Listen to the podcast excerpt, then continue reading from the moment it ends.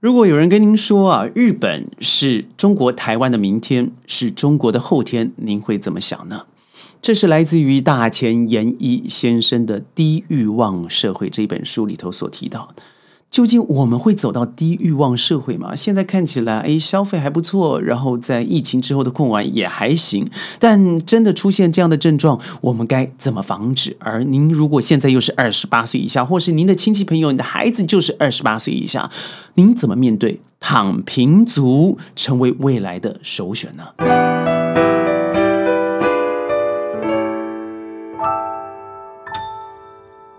欢迎加入今天的宣讲会。我是轩，不知道您看过这本《低欲望社会》这一本书吗？在日本当下的这个社会状况里头啊，我觉得人性，尤其是日本青年人，不愿意背负太多的危机，丧失了上进心和正常的欲望，他选择无欲无求的低欲望倾向。这是一个在大前英先生他一开头在序里头就这么写了，在曾经啊老祖宗们每天奋斗而努力改变自己的生活社会之中，现在作为社会奋斗主力的年轻人开始往另外一头开始走了，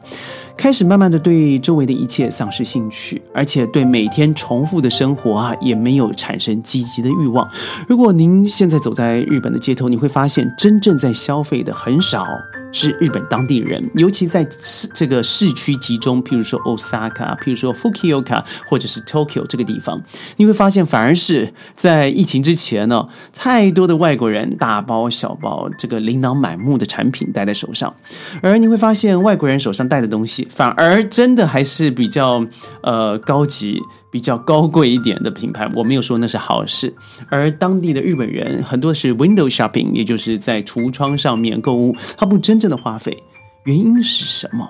而对于轩来说，曾经有一段时间在日本做顾问，呃，我看到当时的日本呢，很多年轻人已经开始担心了，因为这个，我记得这个朋友他的孩子在早稻田读书，算是算是一个蛮好的学校了。而他所读的东西也是当下 IT 业非常重要的，就是 IT 的这个整个智慧产权。但是我记得当当下有一天在居酒屋聊天的时候，他告诉我说：“轩长，您知道吗？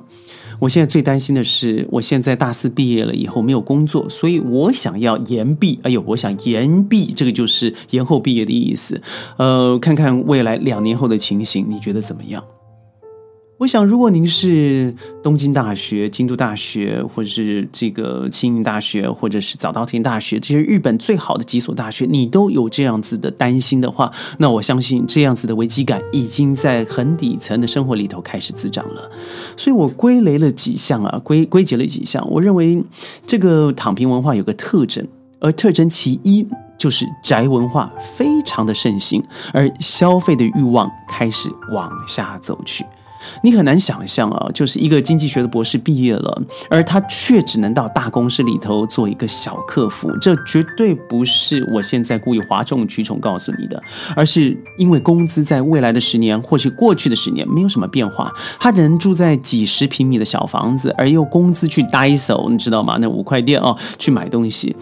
而买菜的时候只能去一样去买打折食品，八点半以后；而去地摊买货的时候呢，还想要这个偷斤减两的，小心一点，打个杀打个折扣才考虑。而大多的时候都是宅在家里。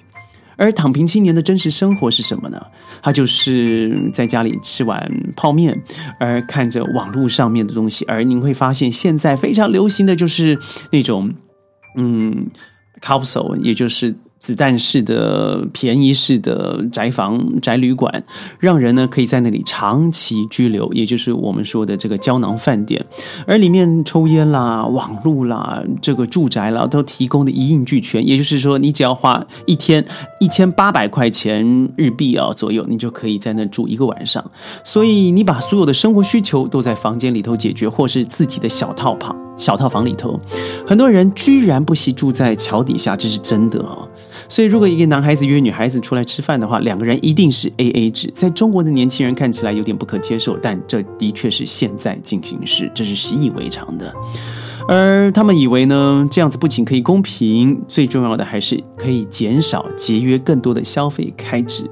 宅文化的风盛行，直接拉动了日本单身经济的发展和孤独经济的发展，催生了所谓的二次元偶像，而结结有大量的宅男呢，他共享老婆，您敢相信这样的事情吗？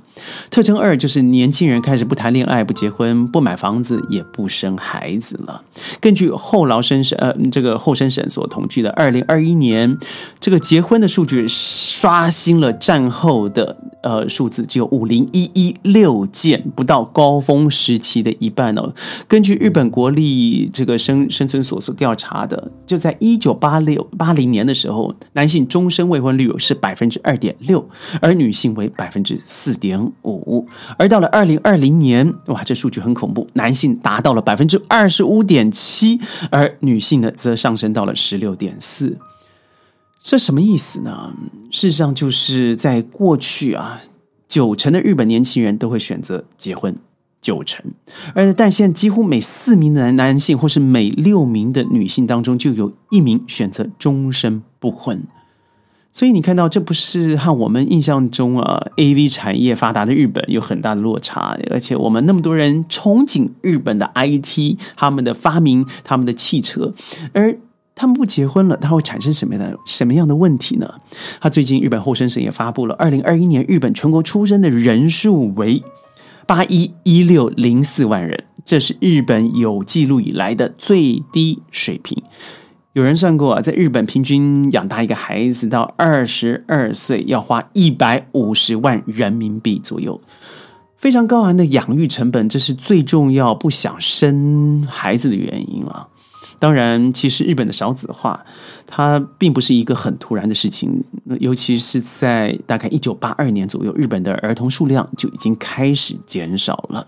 而这个趋势呢，持续了四十一年，到了现在。所以你可以知道，截至今年的四月份，日本的儿童总数已经不足一千五百万人了。这其中，日本男孩大概有七百五十一万人，女孩是七百一十五万人。所以，根据这个数字呢，现在还不是最糟糕的时候，因为是完全呈现倒三角的状态，也就是年龄越小，人口越少。使本使得整个日本的整体结构是非常不健康，而日本儿童的比例已经下降到只剩下百分之十一点七，而且日本六十五岁的老人比啊，已经上升到了老人和儿童达到了百分之二十九，老人的年数这个增加了是青年人的两倍，也就是说，日本深度人口老龄化和少子化的倾向情情况呢是日趋严重，而五十年后的日本将跌破一亿大关的人口，到二零六五年将会。剩下八千八百万人。哎呀，除了谈恋爱生子啊不积极之外哦，我认为在房产这个市场，让轩来讲也是蛮蛮觉得蛮忐忑的，我觉得蛮可怜的啊。就是你想看上世纪八十年代日本经济高速发展，房价也真的是。是水涨船高的东京啦、大阪啦、名古屋啦啊，这个横滨啦、神户啦啊，这个城市的地价指数都上涨了大概有百分之九十，将近翻了一倍啊。东京都的地价更是达到了离谱的高峰，甚至可以买下整个美国。您没听错。但是九零年代泡沫经济后，日本楼暴跌了百分之七十，尤其是广场协议以后，无数的高价位的房仲突然变成了接盘侠。而一夜之间，从资产千万变成千万富翁，负债的富，所以这样的场景让成为现在的日本年轻人吓到了。这简直是个恐怖的阴影啊！我买更多的资产，到最后的结果就是我被房贷约束了终身，我失去了自由。所以年轻人已经喊出了一个口号，就是背上房贷的房子不是家，而是牢狱。当这句话充其量在网网网网络上面盛行以后，你可以知道，很多人开始对于整个。购屋的倾向是非常薄弱的，而我认为啊，有另外一个特征，就是年轻人他没有梦想，他喜欢佛系躺平，享受现在眼前看到的生活，也就是我们所说村上春树所说的小确幸。他们对国家大事已经开始不关心了，成为日本政坛通常由政治世家来主导嘛，哦，培养子承父业的世袭观念，再从之中找到首相。竞选议题几乎不涉及性别平平等了，或扶持家庭了、劳工短缺了这些问题。年轻选民感到选举好像和我没有什么关系，因为你所谈的话题和我也没有关系。他们甚至是对自己身边的世界也不关心，最关心的只有眼前，到底吃的饱不饱，穿的暖不暖。这个世界发生了什么事情，对我来讲没有及时重要的事情，反正活一天算一天就好了。本来。躺平文化有些在成平时间还是会出出现的，但最恐怖的是，当国家已经没有动力的时候，依然出现了躺平经济。那对于整个日本现在非常需要动能的状态之下，是非常危险的。而在日本呢，做了一个当街访问，呃，随机抽样了在最热闹的一千个人里头，只有百分之十一的人想努力，百分之二十八的八点八的人想想想。出人头地，而完全没有兴趣的，居然达到了百分之十六。在没有任何梦想支持的状况之下了，本来应该是国家希望的青年，他以一种异化的自我来接纳现在的自己。他们不再要求更高的地位、更好的生存条件，为国家发展能提供一些帮助。他所想的是逃避竞争，逃避失望，逃避自己的不行。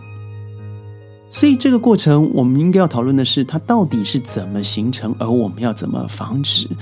我认为和日本的经济是有非常直接的关系哦。现在看看中国台湾，嗯，经济迟缓，而在于薪资上面不是放缓，而是倒退了，低于过去二二十年，更不要算通货膨胀或者是本身的币值的贬值。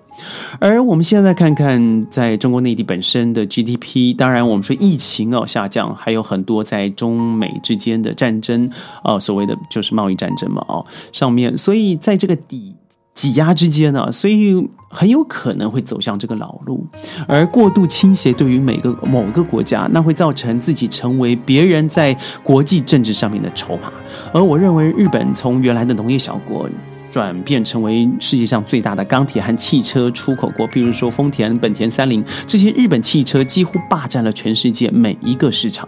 所以在八零年代的开始，到了现在二零二二年要退出经济市场，你会发现。这好像是黄粱一梦，就像一个神话。我们要避免的真的是啊，缺乏梦想、